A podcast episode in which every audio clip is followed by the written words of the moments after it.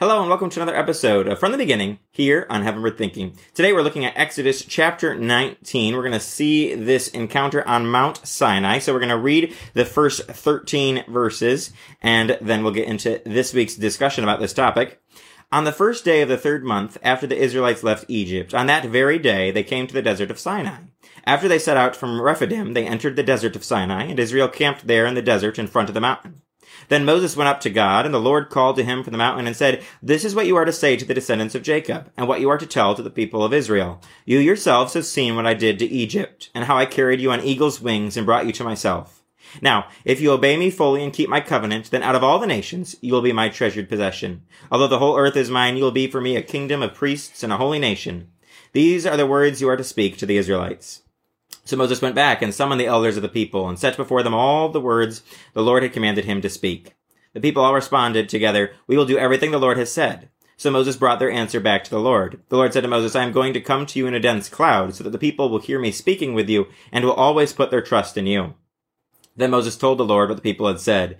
And the Lord said to Moses, Go to the people and consecrate them today and tomorrow. Have them wash their clothes and be ready by the third day, because on that day the Lord will come down on Mount Sinai in the sight of all the people. Put limits for the people around the mountain and tell them, Be careful that you do not approach the mountain or touch the foot of it. Whoever touches the mountain is to be put to death. They are to be stoned or shot with arrows. Not a hand is to be laid on them. No person or animal shall be permitted to live. Only when the ram's horn sounds a long blast may they approach the mountain. So we see here several things in this encounter between God and Moses on Mount Sinai. First, we see here that God gives Moses some very specific instructions of what he is to tell the Israelites. And he tells them that out of all the nations on earth, Israel is going to be his treasured possession if they will fully obey and keep his covenant. And that although the whole earth is the Lord's, he's the one who created everything, they're going to be a kingdom of priests and a holy nation again, they have to keep this covenant that God is giving them. There is a condition here. He's saying, I'm going to bless you. I'm going to do all these amazing things. I just need you to do this. This is what you are to do. And we see a, a, reminder of what God is doing with the Israelites. We've, we've seen this whole plan all throughout Genesis and Exodus leading us up to this moment where God has been calling a people. He chose Abraham, Isaac, Jacob. He's gone through this whole line, allowed the Israelites to become slaves in Egypt, and then he powerfully brought them out of Egypt, and he's going to lead them to the promised land it's going to take a little bit before we get there, but he's going to lead them to the promised land and he's going to bless them with all these things he's promised because he has chosen out of all the earth this one group of people to make an example of them, to show the rest of the world who he is. They are supposed to point other people to God. Again, that's the whole idea of being a kingdom of priests and a holy nation. They're supposed to point others, other nations, to God so that everyone can see who God is and come to a knowledge of him but we see here again the important part they are supposed to follow and keep his covenant and that's going to be a difficult thing. We already know that. If we've looked ahead in any of the rest of the Old Testament, you know that's going to be a struggle. And yet we see here that the Israelites have this response. So Moses goes down, he summons the elders of the people, tells them all the words the Lord had commanded him to speak, tells them all this great stuff. Look what God has done, how he's brought us out. This is what he's telling us he wants us to do. And the people say, We'll do everything the Lord has said. Amazing, perfect answer, uh, but it's going to be difficult for them to carry it out. Just like when you and I commit to things, when we say, yes, Lord, I'm going to do whatever you tell me to do. I'm going to do this. I'm going to do that. And then the next day we wake up and go, whoa, did I actually just say that I'm going to do that? Did I step out in faith and say I'm going to do this thing the Lord has called me to? And then it gets difficult and we find moments of temptation or moments of weakness or moments of uh, resistance or obstacles, many different things that come up against us. And then we realize that it's a little harder than just simply saying we're going to do everything the Lord has said. Again, right answer, but applying it to our daily lives is difficult. That's where the real challenge is going to come in, and we're going to see that in just a couple chapters.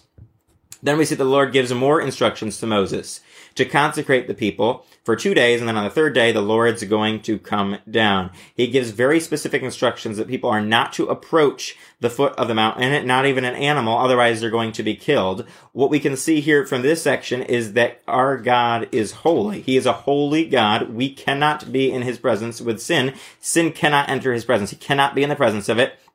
And so there, there is this separation between him and the people at this time. Remember, Jesus has not yet come down in in this Old Testament time, he had not come down and made a way for us to be reconciled to the Father. So we're, we're way before that here in this section. Right now, there is this distance between the people and their holy God because as we're going to find out really quickly, the Israelites are prone to sin just like you and I are.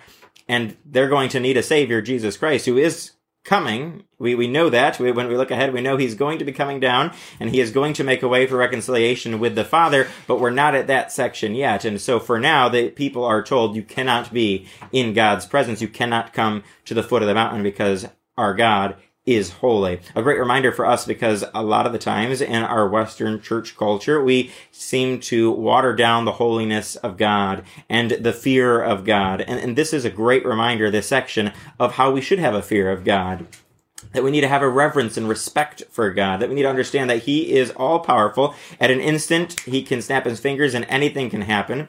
God is in control and He's worthy of our worship. He's worthy of our respect, worthy of our fear. We have to understand who our God is and who we are in the sight of God and in respect to God. We are not holy. We are not righteous on our own. We need Jesus for that. God is perfectly holy. And so there is this gap. And again, for us, we, we know what the answer is. We know that the answer is Jesus. We're not living in this Old Testament time where Jesus hadn't come. We are now living in the time after Jesus came and made a way. And so for us, when we look at a section like this, we don't have to be afraid and think that God is just going to be up in heaven waiting to strike us down whenever we sin, whenever we have something go wrong and do something sinful in our lives. We can have hope and trust and confidence in what Jesus has done on the cross. We can find repentance. We can find forgiveness in Jesus, knowing that that is the only bridge between us and our holy God. And so I think this section, it's easy to skip over and think that it's just an Old Testament thing, but it's so important for us to remember who our God is, that he's worthy of our worship, worthy of our respect, that he is holy, and we should believe in him that way. We should believe in his holiness. We should respect that, and we should live a holy life because he's called us to be holy as he is holy. And so that's our challenge this week is to remember who our God is and to walk in the way of Christ, living out that holiness that we can only have in Jesus, not on our own. That's our challenge this week, and I hope that you'll join us next time for another episode of From the Beginning here on Heavenward Thinking.